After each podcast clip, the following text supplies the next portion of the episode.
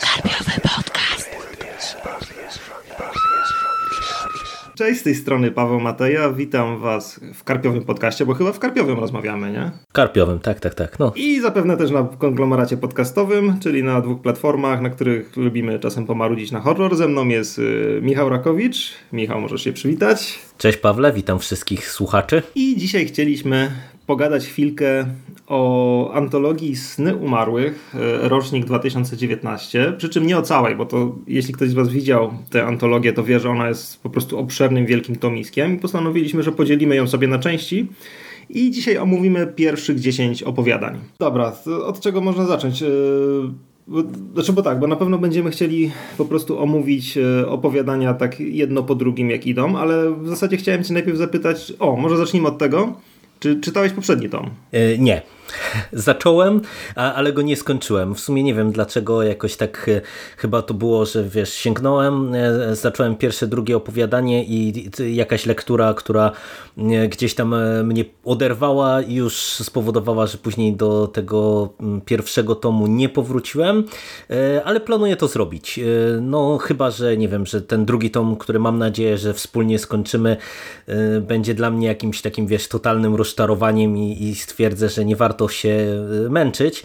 Ale raczej się na to nie zanosi, więc e, mimo, że nie czytałem tego pierwszego tomu, to, to jakoś go w planach mam. No, ale wprowadziliśmy już taki, taką, wiesz, nerwową atmosferę. Nie, to nie było celowe, to nie było celowe. nie, to, to, jest, to jest taki w ogóle urok antologii, że te, też raz, że często się je czyta po prostu we fragmentach, e, a dwa, że no, no, poziom w nich jest różny.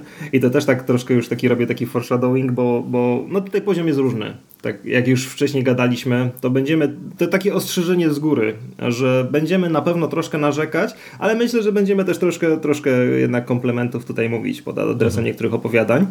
Ja w ogóle mo- może zacznę też od tego, że ja poprzedniego tomu też nie przeczytałem w całości, bo ja, ja po prostu czytałem go na wyrywki i pewnie będę go czytał na wyrywki dalej. Tam jak po prostu miałem ochotę e, zerknąć sobie na jakiegoś na przykład autora, którego wcześniej nie czytałem, no to, to albo na kogoś, kogo, kogo wyjątkowo lubię, no to sobie po prostu tak połknąłem jego opowiadanie, a reszta też tak troszkę leży.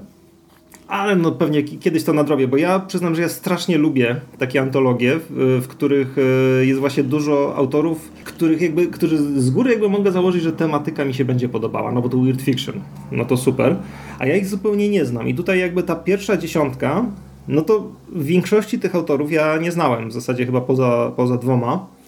I no dla mnie to jest taka frajda, nie? że mogę jakby, szczególnie weird fiction mam wrażenie jest takim gatunkiem, że po prostu wchodzisz do czyjejś głowy i patrzysz na to, co w tej głowie jest przerażającego. I no i tutaj naprawdę muszę przyznać, że było bardzo różnorodnie pod tym względem.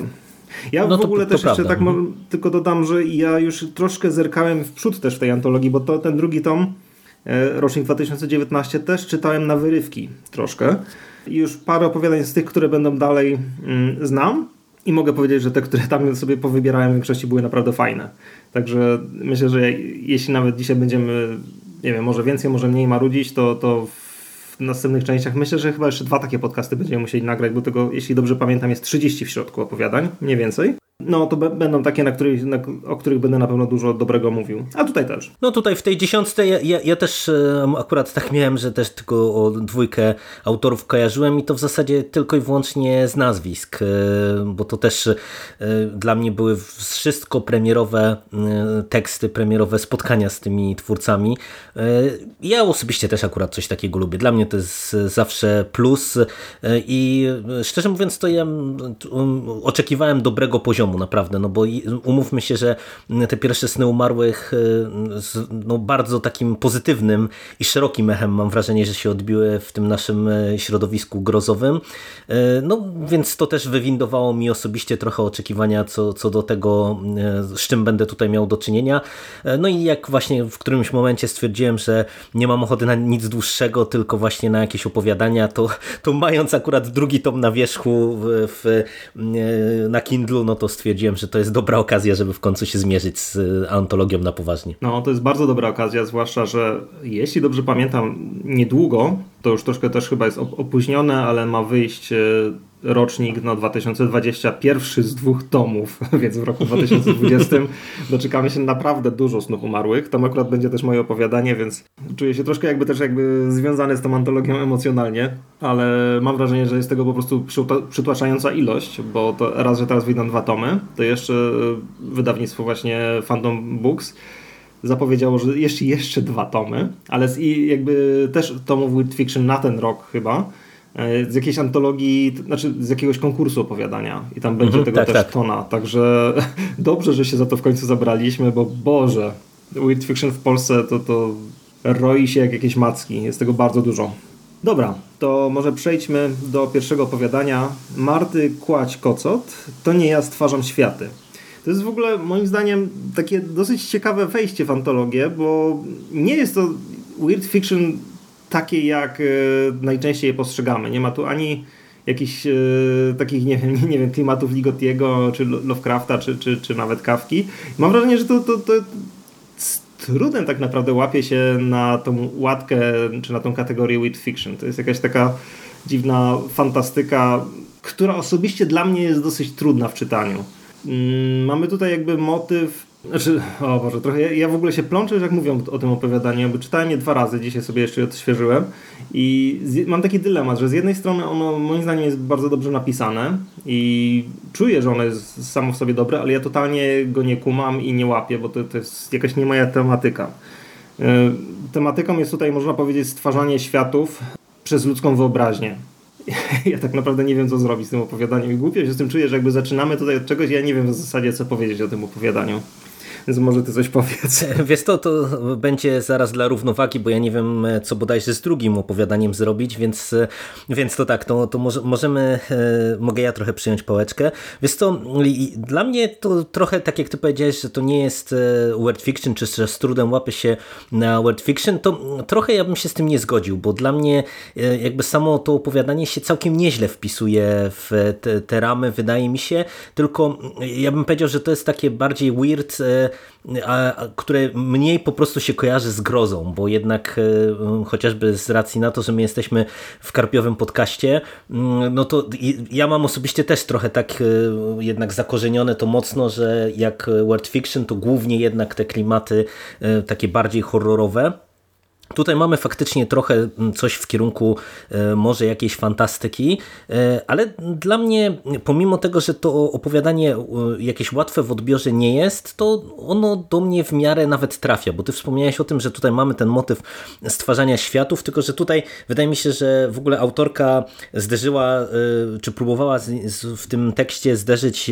takie jakby dwie rzeczywistości, że z jednej strony mamy ten wątek taki fantastyczny, weirdowy właśnie, czyli to że mm, poprzez y, słowo y, następuje ten element kreacji świata, który może gdzieś tam spowodować jakieś załamanie istniejącego porządku, a z drugiej strony nałożyła na to y, taki trochę y, klimat y, kojarzony bardziej no, no, nomen omen z Orwellem, który pojawia się, do którego nawiązanie pojawia się na samym początku tekstu, czyli tak, taki wątek społeczno-polityczny. I dla mnie to było w porządku, przy czym ja się trochę zaskoczyłem na samym początku tym, że w zasadzie to wydaje mi się, że to jest motyw, który jest takim trochę wyświechtanym y, konceptem już jeżeli chodzi o y, nawet nie samo word fiction, ale w ogóle szeroko pojętą fantastykę, bo ja odnoszę wrażenie, że motyw po prostu wiesz, kreacji przez twórcę, czy to przez pisarza, czy przez jakiegoś autora, to jest coś, co było już odmieniane przez dziesiątki różnych przypadków, i, I pod tym kątem to, to tak nie za bardzo mnie ten tekst jakby ruszył, bo y, miałem wrażenie, że gdzieś ja już te nuty słyszałem. Może niekoniecznie w takiej konfiguracji, no bo mówię tutaj ten, ten wątek taki y, polityczny gdzieś tam jest istotny, ale mimo wszystko takie po prostu odnosiłem wrażenie, że to jest taki motyw, wiesz, który, który nie jest jakimś czymś zaskakującym, bardzo świeżym, o tak bym się wyraził. Bardzo często z tego motywu korzysta Dawid Kain na przykład. I ja mam z tym zawsze właśnie problem, bo ja bardzo lubię jego książki, jego styl pisania, tylko wolałbym, żeby on tego motywu nie używał. Ale ja wiem, że to jest jakaś taka moja po prostu prywatna preferencja. Co do tego opowiadania jeszcze, ja mam, znaczy nie, nie wiem, czy ty też odnosisz takie wrażenie, że to, to jakby ten motyw, czy cała ta jakby sytuacja, ona by się lepiej sprawdziła, gdyby to było dłuższe. Ja miałem wrażenie, że to jest za krótkie i jakby no nie, nie wybrzmiał ten pomysł mimo wszystko e, tak jak mógłby. Że, że wiesz, tutaj jest jakby całe to, to tworzenie światów, jakby wypychanie jednych rzeczywistości w inne. On, to jest wszystko tak zaznaczone, ale nie wiem, jest tutaj za dużo mimo wszystko jakby takiej tajemnicy w stosunku do, do ujawnienia tego, co jest za nią. Znaczy ja wiem, że to głupio brzmi w, w kontekście weird fiction, gdzie jakby tajemnica jest taka bardzo fajniutka, ale ja, ja no, czułem taki niedosyt. Znaczy, wydaje mi się, że ten, to poczucie niedosytu może być e, związane trochę z tym, że ten finał przychodzi tak e, pośpiesznie.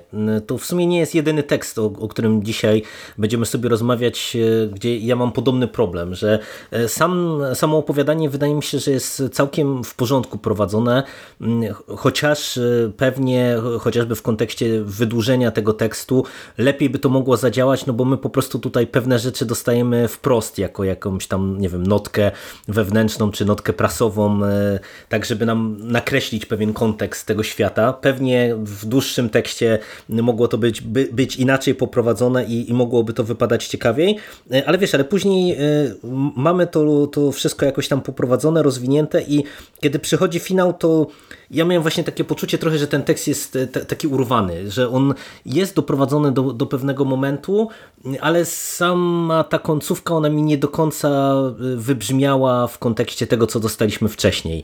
Troszeczkę innego zakończenia się spodziewałem i i, no, no, trochę mam wątpliwości, czy akurat taka puenta była satysfakcjonująca dla tego tekstu. Tak, no, no ja się z tym myślę, że zgadzam. I nie wiem, czy coś jeszcze chcesz o nim powiedzieć, czy przechodzimy do kolejnego tekstu? Możemy przejść do kolejnego tekstu, z którym dla odmiany ja mam e, dużo większe problemy. No, e, kolejny tekst to e, Dom Lota Jakuba Tyszkowskiego i ja myślę w ogóle, że czy ja wiem, że tutaj tak, tak strasznie się dużo zastanawiam, jak mówię, bo nie wiem, czy, czy to jest tylko moje jakieś przewidzenie, czy gdzieś już to w recenzjach widziałem, że ten tekst to jest taki chyba, z którym dużo osób ma generalnie problem, z tym w ogóle jak to odebrać e, i w ogóle i z jego oceną, że będzie to pewnie jeden z tych takich kawałków e, z antologii, który będzie najbardziej rozbieżne oceny zbierał, e, bo tak naprawdę jeśli mielibyśmy teraz przejść do zrelacjonowania fabuły tego opowiadania, no to w zasadzie ja nie wiem po co i nie wiem jak no jest jakaś istota, która sobie gdzieś budzi się, żyje sobie w jakimś dziupli w drzewie, robi dziwne rzeczy, nie wiem, wkłada sobie rurę do odkurzacza w gardło i tak dalej, nie wiem, gdzieś tam później chodzi, wędruje, obserwuje dziwne rzeczy, jakieś dziwne rzeczy się wokół dzieją. I jak tak o tym mówię, no to chyba się domyślacie, że to nie jest opowiadanie, które jest jakimś takim, e, jest jakąś taką typową fabułą, tylko mamy tutaj do, do czynienia z jakąś taką dosyć surrealistyczną wizją, która mnie osobiście urzekła tym, że bardzo kojarzyła mi się z obrazami Beksińskiego. Nie wiem dlaczego, bo tutaj jakby. E, znaczy, nie jest. Znaczy, tak, ja, ja, przyznam, że po prostu po przeczytaniu tego opowiadania sięgnąłem gdzieś e, do Google Images i przeglądałem sobie obrazy Beksińskiego, szukając, czy nie ma takiego, który byłby dosłownie inspiracją dla tego tekstu. Wiesz, na zasadzie, że, że mhm. autor po prostu wziął obraz i postanowił napisać fabułę taką, żeby to skleić. No i takiego obrazu jakby nie znalazłem, ale dla mnie to było po prostu tak yy, cholernie intensywnie beksińskie doświadczenie, że dostaję za, ten, za to ten tekst ode mnie jakieś pewne wyróżnienie. Przy czym ja jakby, jeśli zaczniesz go krytykować, to się pewnie z tobą zgodzę, bo nie jest jakieś opowiadanie, które, które znowu zachwyciłoby mnie w pełni. Ono podoba mi się w tym, że jest dosyć e, oryginalne. No i, i nie wiem, znaczy ja nie wiem, czy autor tutaj rzeczywiście, czy ty w ogóle jakby też odczuwasz jakby to, tą beksińską atmosferę w tym obrazie. Znaczy Boże, widzisz w obrazie, w tym opowiadaniu. No ale to jakby mnie urzekło tym, że ja to tak odczytuję i mam wrażenie, że to po prostu ciekawy pomysł. No, wydaje mi się, że to jest tekst, który będzie grał na emocjach czytelników i ja się przyznam, że on do mnie zupełnie nie trafił. Ja y, rozumiem, y, że ta, ta, ta taka surrealistyczność y, tego opowiadania i ten klimat, który się udało autorowi wykreować jest pewnie jak najbardziej e, zgodna z jego intencjami i on po prostu chciał osiągnąć taki efekt, jak osiągnął. E, zresztą on tam e, w notce biograficznej pisze między innymi o tym, że jest wielkim fanem Davida Lyncha, więc no, no ten surrealizm to jest dobry pewnie trop. Ja do końca mm, tak bym tego nie, nie odczytywał jak ty. Ja nie, nie czuję za bardzo wiesz, tego klimatu niczym z obrazów Beksińskiego I dla mnie po prostu ten tekst sam w sobie to, to jest jeden, jedno z tych opowiadań, które po prostu naprawdę albo, to, to jest zero-jedynkowy tekst, albo do kogoś trafi mm, tym klimatem, jakby pewnym takim e, obrazem, nie wiem, jakiejś makabry, dziwaczności, e, jakiegoś takiego trochę body horroru, e, który tutaj dostajemy. I czytelnik gdzieś tam będzie zahaczony o to wszystko i, i ten tekst wywoła w nim jakieś emocje, może nie tyle pozytywne, ale takie, takie wiesz, konotacje, które doprowadzą do satysfakcjonującego zwieńczenia w finale opowiadania. E, dla mnie to było po prostu nazbyt dziwaczne i nazbyt surrealistyczne. Ja e, nie przepadam za tego rodzaju prozą. Po prostu, no wiesz, dla mnie to było tak, że e, tu w wielu tekstach jesteśmy wrzuceni w jakąś tam e, dosyć dziwaczną e, rzeczywistość, e, ale po prostu tu twórca mi nie przekazał nic, co, co by spowodowało, żebym ja zrozumiał, z czym ja w zasadzie mam do czynienia i też nie za bardzo czuję intencji autora właśnie poza wykreowaniem jakiejś takiej surrealistycznej rzeczywistości. I, i po prostu to, to no, no tak, nie, no tutaj, dla, mnie, dla mnie nie. Tutaj się jakby mocno z tobą zgadzam, że też y, jakby to, czego brakowało mi w tym tekście, to takiego, brzydko to ujmując, sensu. Że była to bardzo jakby taka plastycznie ładna, ładnie odmalowana rzecz, ale ja nie wiem po co ona została napisana. Mhm, to, to, to jest tak. Mhm. No i z jednej strony jakby ja jestem w stanie z tym żyć i docenić jakby to, co dostałem, jakieś te pozostałe walory. Z drugiej strony jestem po prostu ciekaw, jakby no inaczej, że, że jestem ciekaw, co autor jeszcze ma do zaoferowania. Czy to jakby, co ja tutaj odczytałem, czy to jest jakby, wiesz, e, kwestia, nie wiem, moich po prostu jakby skojarzeń, które na mnie pozytywnie zagrały, mhm. czy, czy autor jest w stanie pokazać w innych tekstach coś, co, nie wiem, jeszcze bardziej mnie zainteresuje.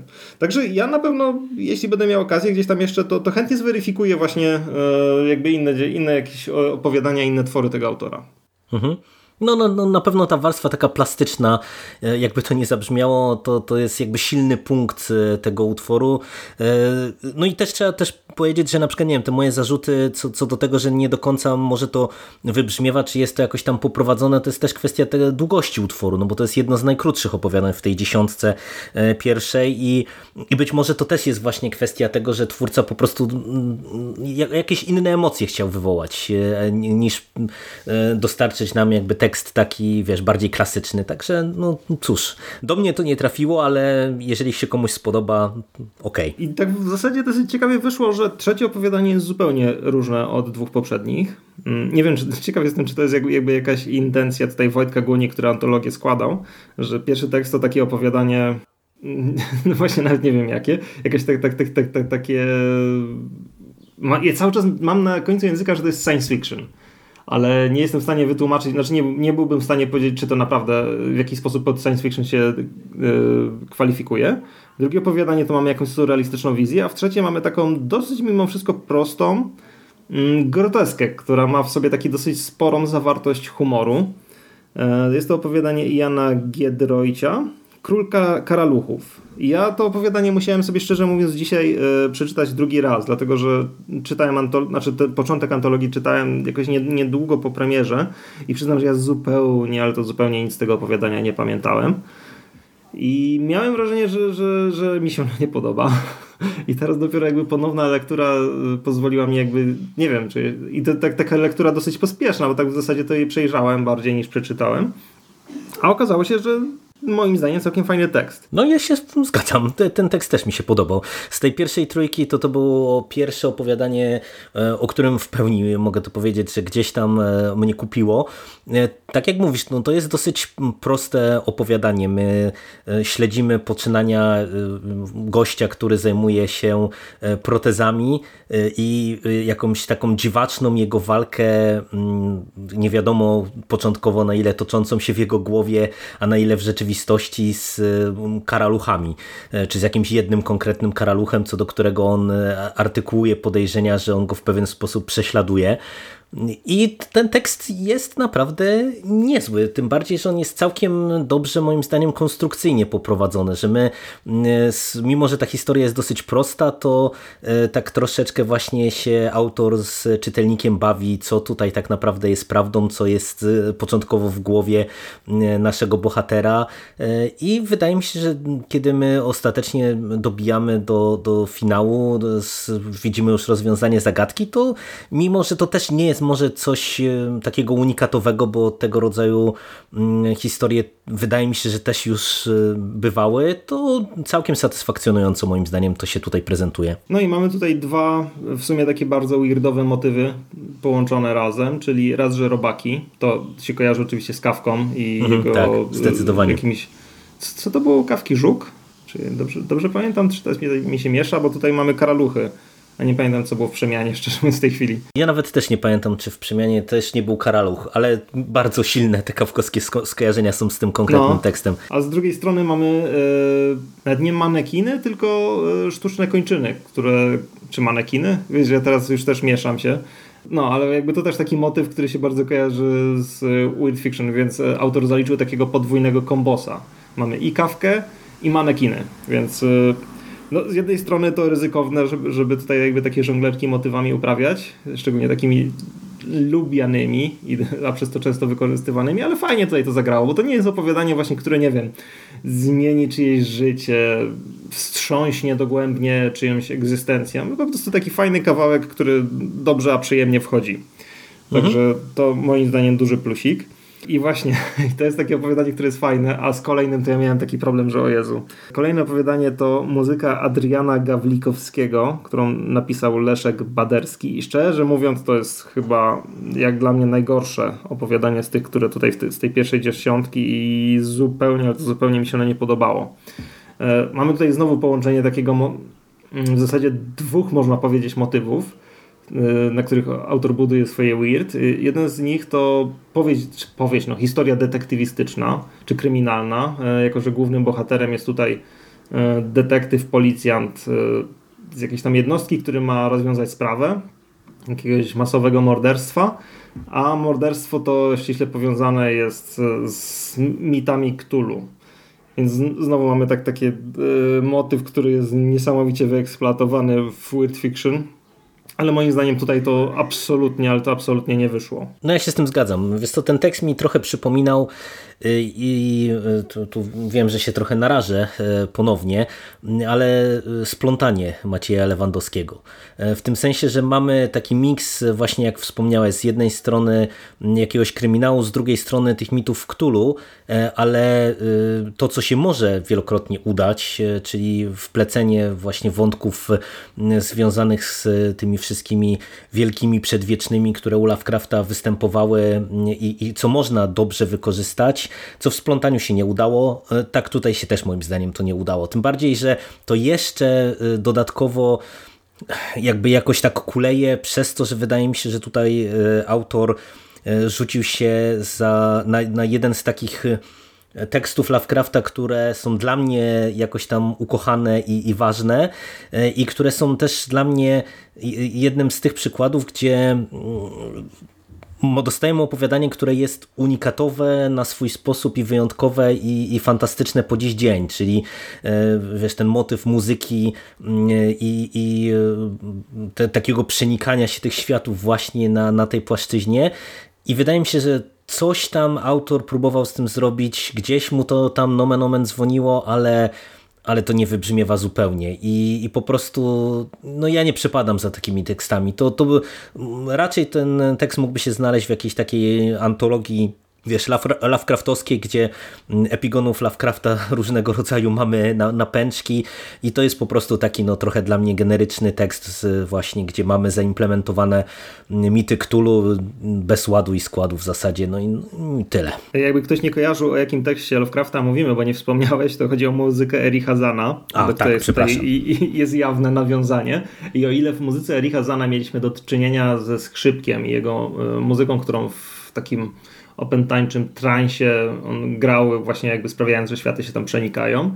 Tak, tutaj mamy dyskotekę i muzykę techno. Przy czym ja nie wiem, to, to techno, to, to, chyba tak było wspomniane, nie? że chodzi o tak, techno, tak. to mhm. wydaje mi się, że to taka troszkę nie wiem, bywalcy dyskotek niekoniecznie by się zgodzili, że akurat o techno pewnie chodzi, ale mniejsza z tym, bo tutaj to, to jest jakby taka ogólna szufladka, do której się wrzuca różne podgatunki.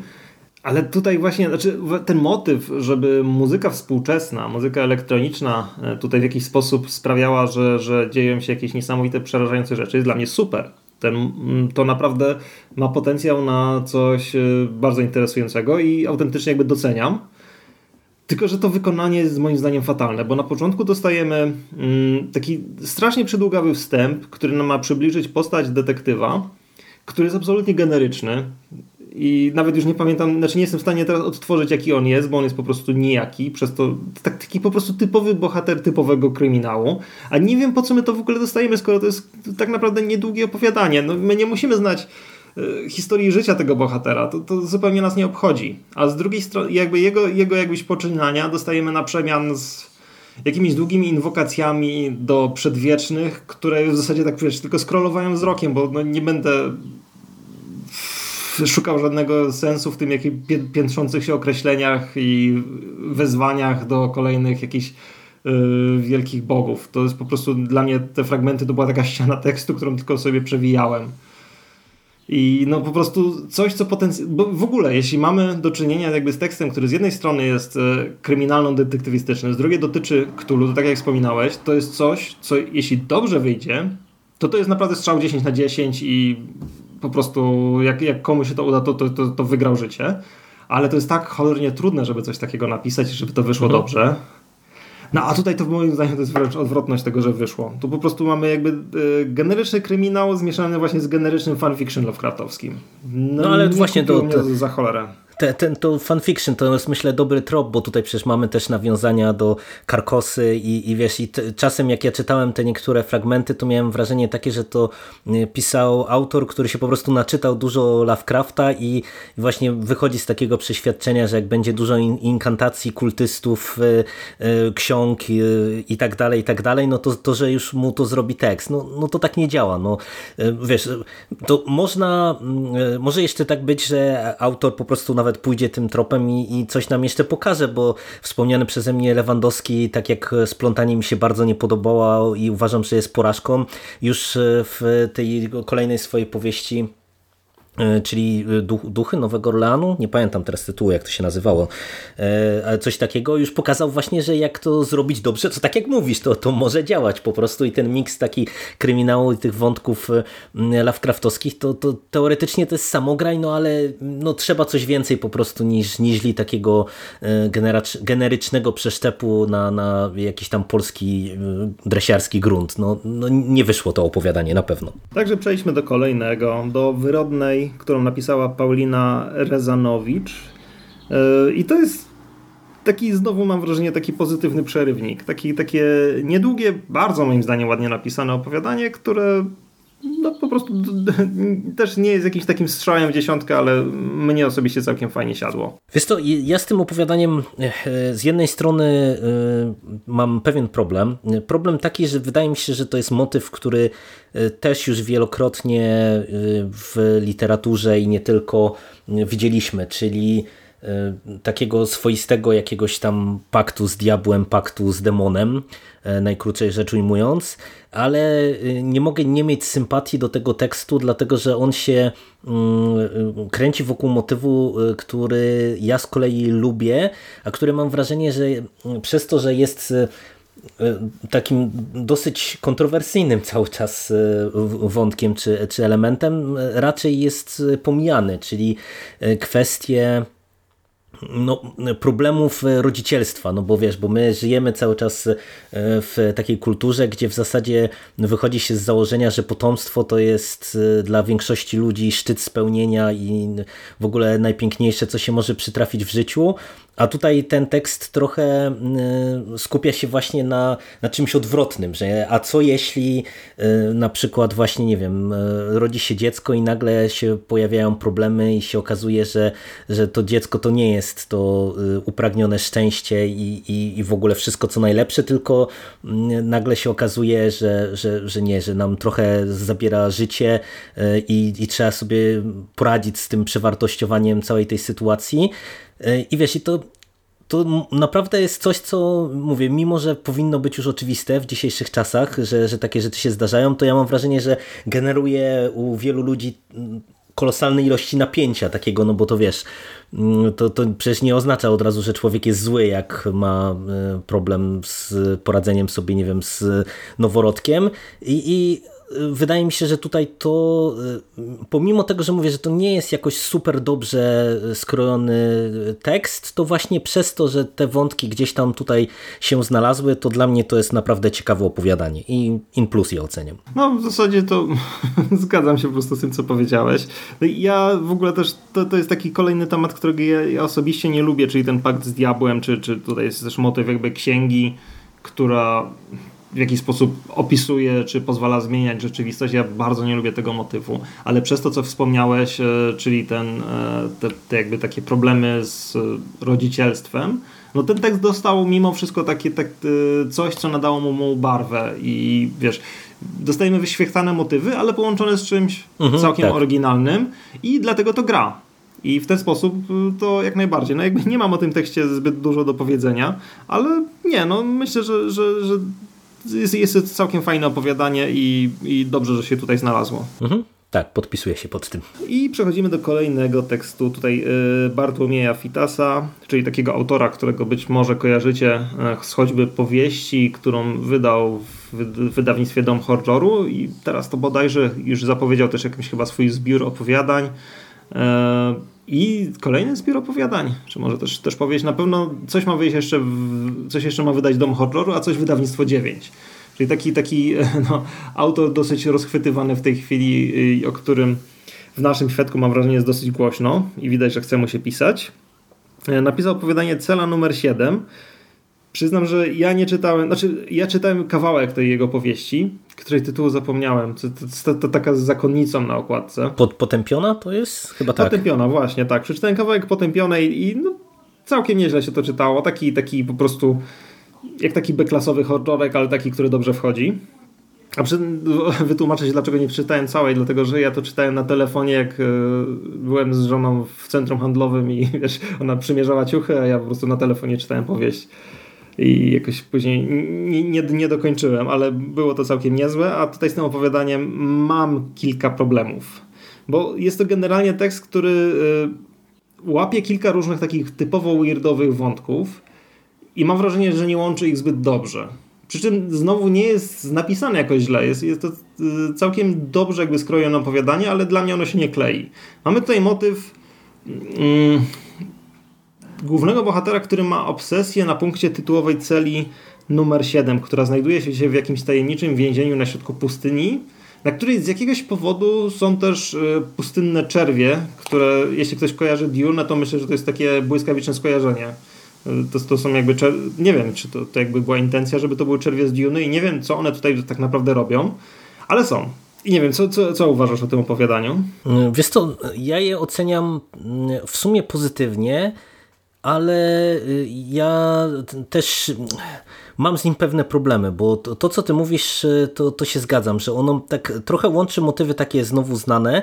I to, co mnie osobiście mm, kupiło, to to, że pomimo tego, że to nie jest jakiś może super dobrze rozpisany tekst, to wydaje mi się, że on przez to, że jest dosyć konsekwentnie e, zbudowany i dobrze też napisany, bo wydaje mi się, że literacko to i tak warsztatowo ten tekst e, działa, to udało mi się przede wszystkim autorowi wykreować taki klimat, który gdzieś tam mnie mimo wszystko chwycił i ja śledziłem to z zainteresowaniem. Ja mówię, ja mam trochę problemów, bo tu, tu, tak jak ja powiedziałem na początku, przy jednym z tych pierwszych tekstów, że zostajemy wrzuceni na głęboką wodę, że po prostu nagle dostajemy jakiś świat, który z jednej strony jest totalnie obcy, i w zasadzie no, nie wiemy, co doprowadziło do takiej sytuacji, że, że nie wiem, że tak to wygląda, jak wygląda, co powoduje, że mm, trochę, y, wiesz, no, no nie wszystko dobrze działa, no bo jak dostajemy nagle tak obcy świat w zasadzie, no to ja od razu mm, inaczej do tego podchodzę i, i nie wiem, pewne rzeczy, które tutaj teoretycznie autor nam pokazuje jako właśnie, nie wiem, nadnaturalne, nienormalne w tym świecie, no to ja nie, początkowo nawet nie czuję, że to jest coś nienormalnego, no bo jak mamy czerwie z Duny, o których wspomniałeś, no to, to czemu by nie inne elementy nie mogły być, nie mogłyby być jakimś tam, e, wiesz, e, elementem tego, tego świata normalnie funkcjonującym, ale ten klimat był całkiem niezły. Właśnie jak to, jak mamy tego bohatera ogarniętego tą obsesją, to, to jak mamy tą tajemniczą celę, która cały czas jest nam prezentowana właśnie jako, jako coś takiego, co, co łamie charaktery serca i umysły, y, to było nawet ciekawe i no ja cał, całkiem pozytywnie naprawdę oceniam ten tekst. Finał może trochę mnie wybił, bo mam wrażenie, że to moż, można było jakoś lepiej spuentować, lepiej spiąć, y, ale ogólnie ja jestem całkiem na tak, jeżeli chodzi o, o to konkretne opowiadanie. No mój problem głównie z tym tekstem jest taki, że ja mam wrażenie, że autor to po prostu pisał już z taką checklistą, że musi napisać opowiadanie weird, weird fiction e, mhm. i ono musi zawierać określone jakby tematy. I że po prostu to, to, tak jakby zrobił sobie właśnie taką listę tego, co powinno się znaleźć w opowiadaniu weird, czyli jakiś właśnie element o jakiejś obsesji takiego autora, który czegoś mhm, poszukuje. Tak, tak. Jest tutaj ten jakby motyw jakiejś e, czarnej plamy, która jest czymś takim troszkę ala, tak mi się kojarzyło z Zero od Kate Koji. No właśnie coś, coś pradawnego, jakieś dziwne istoty, dziwne poszukiwania ludzi, znaczy jakby nie wiem, wręcz jakieś miejsce, które rządzi się innymi prawami, jest tutaj jakiś starzec na pustyni, który wie coś, czego nikt inny nie wie. I po prostu no, no dużo takich elementów. Ja mam wrażenie, że jest ich raz, że troszkę za dużo, Mm, a dwa, że to właśnie tak jak mu wspominałeś o tym finale, to jakby dostajemy bardzo dużo takich, tych, tych, tych, takich właśnie elementów, które jakby do czegoś mają prowadzić, tak naprawdę na końcu się okazuje, że to tak, mhm, tak. Mm, do niczego nie prowadzi tak naprawdę. Znaczy, no nie ma tu znowu czegoś, co, co nie wiem, byłoby uderzające w tym finale. To jest, to jest no, to opowiadanie, ja go po prostu nie czuję. Mam, I mam wrażenie, że nie czuję go dlatego, że tam po prostu jakby nic nie ma. Mamy fabułę, ale nie stoi za nią żadna taka myśl, która który, to, jest, to jest jakby to, co ja zawsze w Wircie najbardziej lubię, że autor ma jakąś taką obsesję przekazania czegoś, jakiejś tam y, swojej wizji świata i stara się ją jakby skondensować w formie opowiadania, a tutaj i, I, jakby z tego wynikają motywy, które używa, a tutaj mam wrażenie, że jest odwrotnie. Mamy motywy, a niekoniecznie mamy wizję. No to myślę, że to może być całkiem, całkiem dobrze zdiagnozowany pewien problem z tym tekstem. No ja y, jestem w stanie pod tym wszystkim się podpisać, przy czym no, mnie kupiło w miarę klimat y, tego opowiadania i gdyby właśnie nie to takie rozczarowanie na koniec, y, to, to pewnie bym oceniał ten tekst jeszcze lepiej. No a tak to no niestety, no ja nie mogę go w pełni, wiesz, chwalić i, i zachwalać, no bo, bo czego czegoś tu ewidentnie mm, zabrakło niestety, no ale no cóż, zobaczymy. W sumie to jest jeden z tych autorów, o którym ja powiedziałem, że gdzieś tam ich kojarzyłem i mm, w sumie te, ten tekst e, trochę mnie przekonał, żeby sprawdzić właśnie jakieś inne dokonania, żeby zobaczyć mm, co on tam pisuje, no bo ja widzę pełen potencjał i mimo, że nie do końca wykorzystany, no to, to przynajmniej poczułem się zaintrygowany. Tak, no ja, ja się z tym zgadzam. Na pewno no, autor nic u mnie tym tekstem nie stracił, co prawda też nic nie zyskał, ale ostatecznie źle go nie oceniam. A kolejny tekst to przyznam, że dla mnie był dosyć dziwny w ogóle w odbiorze i długi czas miałem problemy, żeby. Znaczy, do tej pory w zasadzie tak naprawdę nie wiem, jak go ocenić. E, ale to jest, jakiś, to jest jakaś zaleta, moim zdaniem. E, mowa o rzeźni numer D Jakuba Luberda. E, jest to opowiadanie, w którym taki zwykły, generyczny, można powiedzieć, bohater idzie sobie ulicą wieczorem miasta i ma zamiar wrócić do domu, ale jakby idzie niestandardową dla siebie trasą. E, postanawia skrócić sobie drogę przez jakieś industrialne, takie dziwne zabudowania, gdzie jeszcze ktoś po drodze go ostrzega, że miejsce, w które, w które idzie, przez które ma zamiar skrócić sobie drogę, jest niebezpieczne i w ogóle dzieją się tam straszne rzeczy. No, on mimo wszystko ryzykuje i dzieje się tam dużo dziwnych, strasznych rzeczy. Tak bym to streścił. I co jest bardzo niezwykłe moim zdaniem w tym tekście, to jest to, że autor dosłownie prowadzi nas przez taki labirynt kolejnych zdarzeń idziemy po prostu no, od punktu A do punktu B i w każdym się dzieje coś innego. Autor po prostu biegnie jakimiś korytarzami i dostajemy opisy tego, co, że tutaj w tym miejscu korytarza jest coś, tutaj jest coś innego.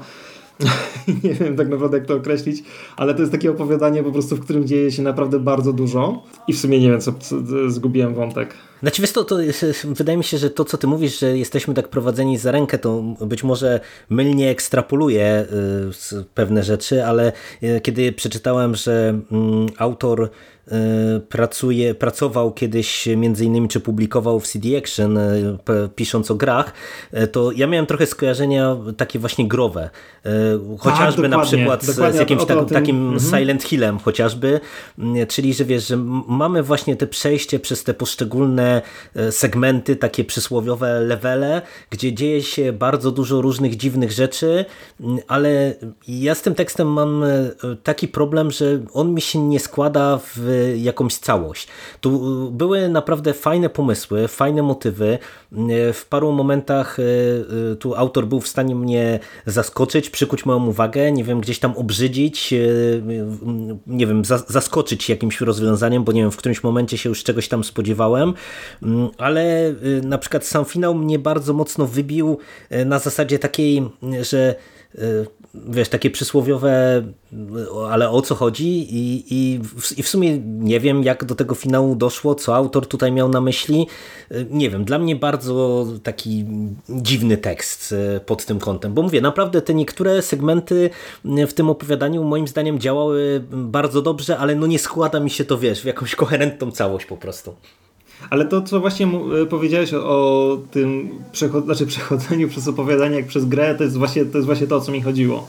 E, tutaj dosłownie ma się wrażenie, że gra się w jakiegoś takiego hack and slasha, e, gdzie bohater przechodzi przez kilka kolejnych światów, że najpierw sobie idzie ulicą i kolejne rzeczy dzieją się na ulicy i musi po prostu przejść przez nie, żeby dojść do świata B, gdzie tam przechodzi przez jakiś most i zwiedza okolice. On po prostu co chwilę wchodzi w jakiś nowy teren, i bada ten teren. Po prostu chodzi od, od jednego do drugiego punktu, znajduje tam jakieś itemy, y, spotyka jakieś jednostki, z którymi prowadzi rozmowy i idzie dalej. Y, I rzeczywiście to, to ma strasznie mocno y, przypominającą grę strukturę. I z jednej strony no, jest to trochę przynudzające w wielu momentach, bo opowiadanie nie jest najkrótsze, ale jakby nie wiem, no, w jakiś sposób sprawiało mi to frajdę.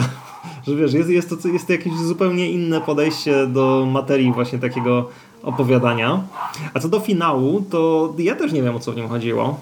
I znaczy, no w jakiś tam sposób można się domyślić, ale mam wrażenie, że ten finał był po prostu taki, wiesz, e, bardzo w klimacie legend miejskich, czy jakiś creepypast, gdzie. Mhm, tak, tak, tak, tak. Tak, taki do, dosłownie creepypastowy y, twist na koniec, który niekoniecznie ma sens, on ma po prostu robić wrażenie. No, jakiś tam na mnie zrobił.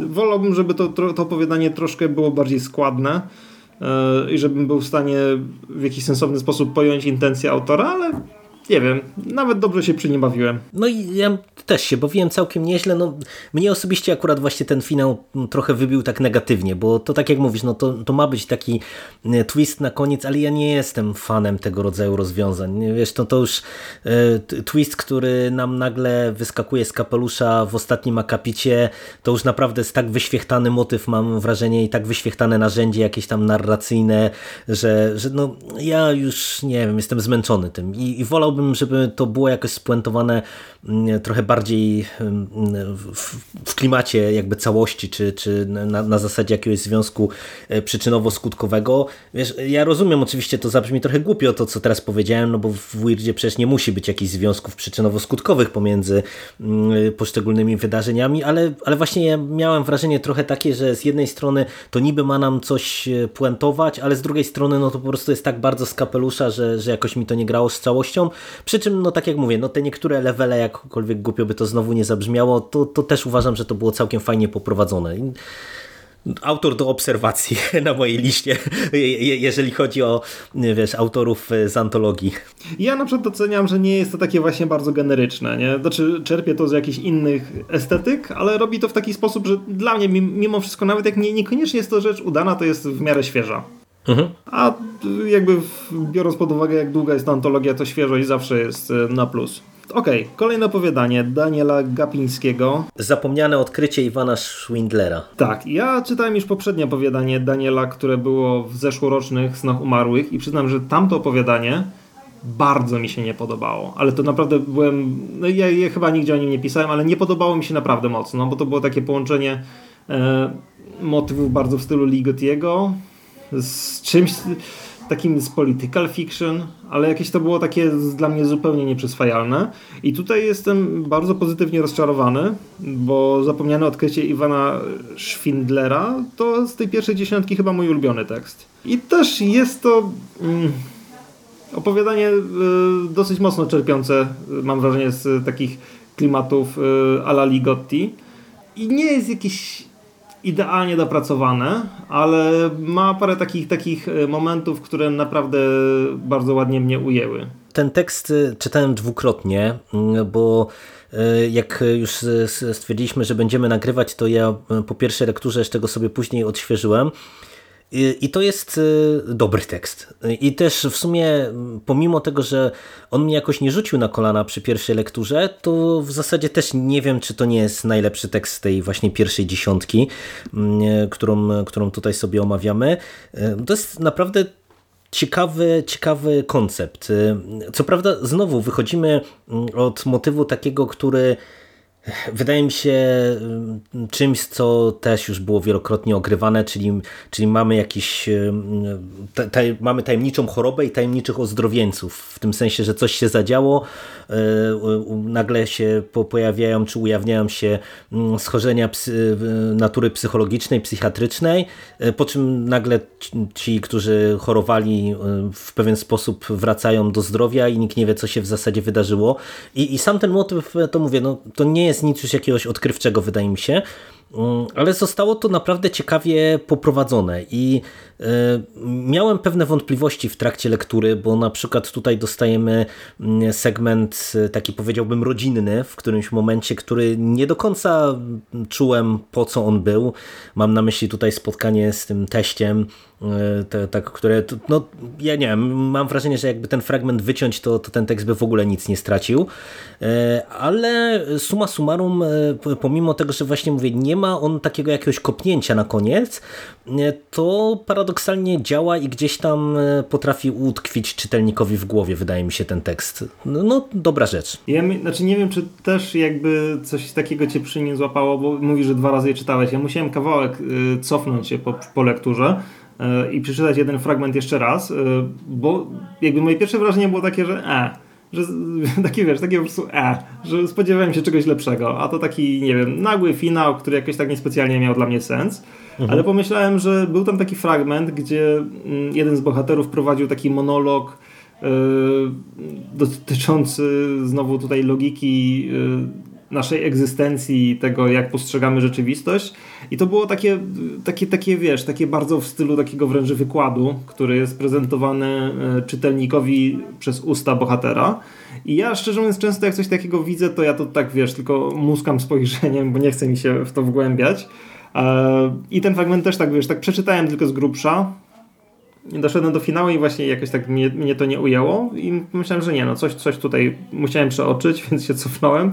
Przeczytałem to jeszcze raz, ale uczciwie i uznałem, że nie, to jednak jest dobre opowiadanie. No, ja wiele nie dodam tutaj. No, moim zdaniem no, jest, jest to nie, niezły tekst yy, i mówię, no to jeden z tych tekstów, bo ja tu kilka opowiadań czytałem dwukrotnie i akurat to opowiadanie zyskuje przy tej kolejnej lekturze, także to też jest zawsze jakaś tam zaleta, wydaje mi się Mhm. Konstrukcyjnie pewnie właśnie, no tak jak mówisz, tutaj były jakieś rzeczy niepotrzebne i finał był, mam, był, mam wrażenie, troszkę zbyt pospieszny, ale no, ja miałem fajdę.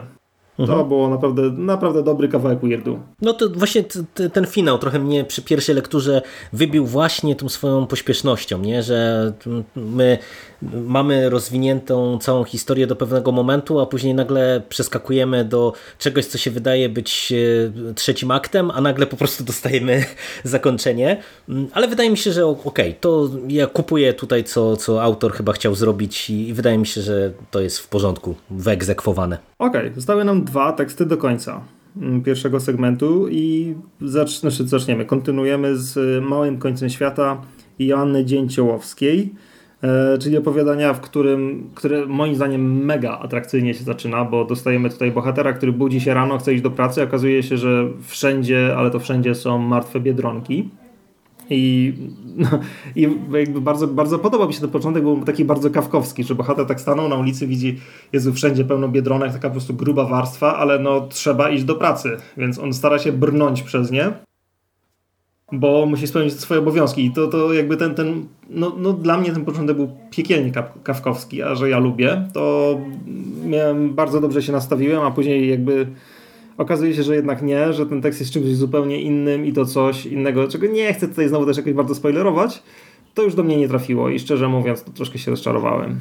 No akurat tu się będziemy w pełni chyba zgadzać, bo dla mnie otwarcie jest rewelacyjne. Naprawdę to jest naj, najlepiej otwarty tekst z tych dziesięciu, które tutaj przeczytałem. Bardzo, bardzo, bardzo naprawdę mi się spodobało to opowiadanie. Ono ten początek jest dziwaczny, jest fajnie poprowadzony w klimatem, jest rozegrany na właśnie takich sprzecznych e, emocjach trochę.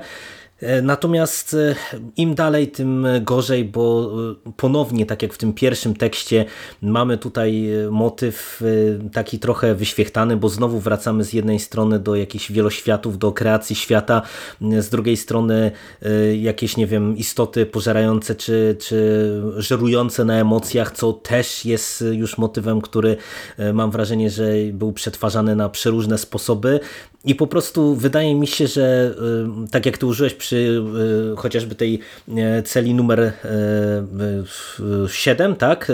No, celi numer 7, dobrze pamiętam tytuł, e, takiego sformułowania, że mamy tutaj dużo różnych motywów, z którymi mm, autor nie do końca sobie poradził. Tak mam wrażenie, że ten tekst cierpi na podobny problem, że on po tym rewelacyjnym otwarciu później zaczyna operować różnymi takimi motywami, które ja już mam poczucie, że gdzieś je widziałem, gdzieś to już czytałem, ale to się nie do końca dla mnie schodzi w jakąś taką dobrze poprowadzoną opowieść. I, i pomimo tego, że tam są jeszcze później fajne jakieś pomysły, patenty, to całościowo to opowiadanie do mnie nie przemawia, ale początek ma rewelacyjny. Mhm, tak, gdyby ten początek został rozwinięty, znaczy wiem, że to jest takie już gdybanie bardzo abstrakcyjne, ale gdyby ten początek został rozwinięty e, bez dalszego kombinowania, tylko w taką właśnie znowu jakby groteskę związaną z samymi tymi biedronkami i nie było całej tej takiej warstwy, można powiedzieć, meta z tym, co, co tak naprawdę się wydarzyło, to ten tekst moim zdaniem naprawdę miałby potencjał na coś fajnego, także ja bardzo zachęcam autorkę, żeby spróbowała to napisać jeszcze raz, ja bardzo chętnie przeczytam.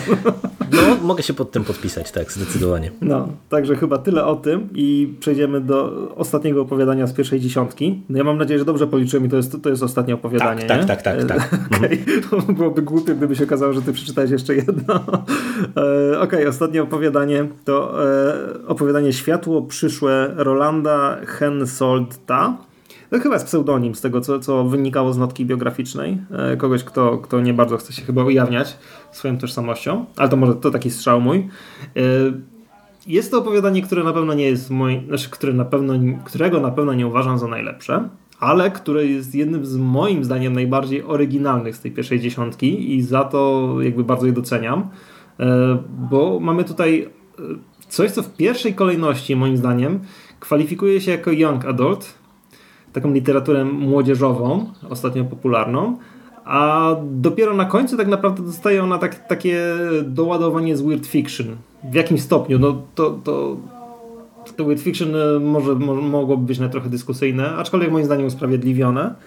I właśnie dla mnie to było bardzo ciekawe, że mamy tutaj historię dwóch nastolatków, yy, którzy znajdują aparat Polaroida, e, który pokazuje im przyszłość, jeśli zrobicie im zdjęcia. Znaczy ja generalnie nienawidzę takich motywów, w których e, ktoś dostaje magiczne urządzenie i może je wykorzystywać. Tutaj jakby cały nie chcę tutaj właśnie spoilerować tym, czym tak naprawdę był ten aparat, ale moim zdaniem dosyć ładnie usprawiedliwiało to mimo wszystko e, jakieś umiejscowienie tego opowiadania w antologii Weird Fiction. Ale jakby na pierwszym planie mamy tutaj no, literaturę moim zdaniem bardzo napisaną w stylu takim e, young adult. E, nie jest to najbardziej udany tekst tego typu, znaczy nie jestem koneserem generalnie gatunku, ale do, doceniam e, fakt, że autor coś takiego wymyślił i jest to dla mnie, dla mnie interesujący pomysł po prostu. Ja miałem problem z otwarciem tego opowiadania, czy z samym konceptem wyjściowym, bo to już się powtarzam trochę, ale to znowu jest, mam wrażenie, motyw taki wyświechtany, no bo tutaj oczywiście mamy ten aparat, ale to, to no, no różne motywy tutaj były wykorzystywane w kontekście, nie wiem, urządzenia, które pozwala nam się babrać w przyszłości czy przeszłości i początkowo wydawało mi się, że to jest takie, takie wiesz, takie tanie, że miałem poczucie, że już to widziałem 100 razy i, i ciekawiej i lepiej rozpisane. Ale y, tak, żeby nie wchodzić w szczegóły, y, mamy tutaj warstwę y, jakiejś takiej dziwnej technologii czy styku czegoś, co teoretycznie jest jakąś magią, jakąś fantastyką i to nagle zostaje pożenione z technologią i to mi się bardzo podobało. To, to uważam, że to wyszło w tym tekście y, bardzo dobrze i to jest y, szalenie ciekawa rzecz. To jest w ogóle coś takiego, co mi podbiło ocenę tego opowiadania bardzo mocno, bo mm, tutaj twórca się trochę jakby zabawił, mam wrażenie, z tymi moimi oczekiwaniami, że ja już do końca się spodziewałem, wiesz, mamy zbudowany tekst, E, do końca już mi się wydaje, że to będzie szło w takim kierunku. E, takim mówię, no dosyć standardowym, no bo w zasadzie to jakby złośliwie można by powiedzieć, że to trochę dwie trzecie opowiadania to jest ilustracja hasła komiksowego z wielką mocą wiąże się wielka odpowiedzialność, które zresztą chyba nawet pada w tym tekście z tego co pamiętam. I, I to wydawało mi się, mówię, takie no, standardowe zupełnie, ale, ale mówię, przez to, że tutaj twórca się do tego nie ograniczył, że postanowił e, w pewien sposób nam zinterpretować, czy pokazać genezę tutaj tego wszystkiego i ta geneza do mnie trafia i jest ciekawa i jest takim czymś, co e, mogłoby być w ogóle ciekawie rozwinięte. Ja widzę w ogóle bardzo takie fajne implikacje potencjalne dla w ogóle rozważań tego rodzaju e, tutaj jak mamy ten styk takiej magii i technologii, że się tak wyrażę, no to mówię, to całościowo to mi plusuje, jeżeli chodzi o ten tekst, przy czym no mówię, no przez to, że to jest taka no, w sumie yy, zaszyte gdzieś głęboko i wiesz, jednak tutaj ta warstwa główna, no to jest taka dosyć standardowa opowieść, no to, to mam takie mieszane uczucia co do samego tego opowiadania. No tak, no na pewno nie jest to najlepsze nie chcę znowu używać tego określenia, ale pewnie już będzie, że nie jest to najlepsze young adult, jakie pewnie można przeczytać, nie jest to najlepsze weird fiction, jakie można przeczytać, ale jako połączenie moim zdaniem bardzo przynajmniej wprowadza coś znowu świeżego, coś ciekawego. I rzeczywiście, no, jakby fajne jest to, jak tutaj autor na wielu poziomach bawi się z czytelnikiem, bo jakby no, sam ten twist y, końcowy, czy, czy jakby to wyjaśnienie, e, które wprowadza nam właśnie ten element weirdu, jest y, no, bardzo ciekawe. E, ale jest tutaj też dużo takich metamotywów, nie? gdzie tam e, bohaterowie choćby rozmawiają o snach umarłych, gdzie mhm. ktoś, który z nich wysłał opowiadanie do antologii, czy coś, coś chyba, jeśli dobrze pamiętam, coś wspominają o Pyrkonie. To są takie, tak, takie tak. drobiazgi, które jakby same w sobie nie są czymś e, nie wiem, co, co, przez co tekst powinien zyskiwać w moich oczach, ale e, jakby cały, całość jego czy może właśnie nie całość, tylko ta, ta warstwa pozawirdowa, ta warstwa fabularna, e, ona w ogóle jest poprowadzona tak bardzo lekko i w taki no naprawdę e, sposób, że trochę podziwiam, że autor właśnie na takich lekkich nutach zagrał. Nie? Bo mamy tutaj dwójkę bohaterów, którzy są nastolatkami i tak sobie jakby przeżywają jakąś przygodę i nagle, wiesz, czytasz coś takiego w antologii Weirdu, gdzie wszyscy próbują właśnie e, robić jakieś szalenie poważne rzeczy, które, które będą, nie wiem, od początku walić w czytelnika jak młotem. A tutaj to idzie tak dosyć lekko, właśnie nastoletnio i dopiero na końcu dostajemy ten w, w łeb tym, czy, czym auto, co, co autor ma do za, zaoferowania. Mhm. No, podpisuję się pod tym. No i tym samym dotarliśmy do jednej trzeciej antologii. To nawet nam fajnie trafiło chyba, bo to jest, jeśli dobrze kojarzę, jakieś 10, znaczy co ja mówię, 30% całości. I no jak jakby oceniasz tą jedną trzecią? No, to tak różnie trochę, tak jak wspomniałem na początku, ja miałem wygórowane oczekiwania co do tej antologii i po tej pierwszej dziesiątce co, to mogę powiedzieć, że nie do końca są spełnione te, te oczekiwania.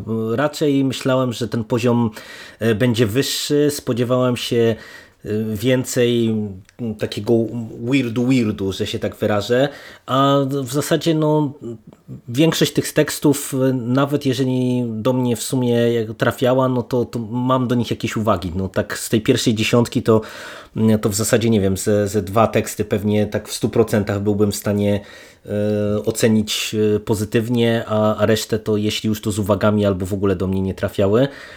Więc o, ogólnie tak różnie. No wiesz, trochę z tej perspektywy mnie osobiście martwi y, to, że na przykład w tym roku rocznik będzie miał dwa tomy, bo mm, no ni niestety to rodzi u mnie takie wątpliwości, że będziemy mieli właśnie takie rozwodnienie i że niestety mm, ilość tekstów pokroju chociażby tej muzyki, nad którą trochę tu, tutaj najbardziej chyba marudziliśmy wspólnie, y, będzie więcej, no ale no, no cóż, no, takie są uroki antologii też jak powiedziałeś, no, że ten poziom jest różny e, i, i e, to co akurat na plus można oceniać to to, że w sumie ta pierwsza dziesiątka jest dosyć różnorodna. No, po, poza tym jednym motywem e, z tą kreacją rzeczywistości za pomocą, nie wiem, słowa czy, czy kreacją światów, no to, to w zasadzie raczej zadbano o to, żeby właśnie te teksty były w różnym klimacie, opowiadały o różnych rzeczach, więc no, no to, to zawsze mogę na plus. A jak tam z Twojej perspektywy to wyglądało, jeżeli chodzi o te 10 tekstów? No, ja myślę, że mam dosyć podobne spojrzenie. Mm, mam wrażenie, że Sny Umarłych zyskałyby sporo, gdyby je przyciąć o choćby jedną trzecią. Bo jest tutaj dużo takich opowiadań, co do których mam no, dużo wątpliwości, czy one mi się tak naprawdę podobają, czy nie. Ale mimo wszystko bronią się jakąś oryginalnością, czy czymś, że po prostu pokazują jakieś spojrzenie, które jest nietypowe dla mhm, gatunku. Tak. I, no i jasne, i takie teksty jak najbardziej myślę, że warto publikować, ale mimo wszystko jest tego troszkę za dużo. I no po prostu Wojtek Gunia, człowiek o złotym sercu, ma myślę, że wiele, właściwie serce wiele większe niż ja bym miał, gdybym robił selekcję do antologii. Nie twierdzę, że moja byłaby lepsza oczywiście. E, znaczy, no, no po prostu, no tutaj mamy takie trochę ryzyko antologii, tak jak mówiłeś, no zawsze tam są teksty lepsze, gorsze, tu jest ich po prostu dodatkowo bardzo dużo. Mhm, tak. I no, jakby potencjalny czytelnik, znaczy na pewno to jest fajna rzecz, jeśli ktoś jest faktycznie fanem gatunku, fanem horroru i niekoniecznie chce dostać taką, wiesz, taką kondensację wszystkiego, co najlepsze. To nie y, ten rocznik Weird Fiction, y, znaczy Snów Umarłych, y, to jest jakby mimo wszystko taka mocna antologia dla koneserów. Myślę, że jeśli ktoś tak chciałby przyjść z zewnątrz i zobaczyć, hmm, ciekawe co to jest to Weird Fiction, to tutaj mógłby się troszkę odbić.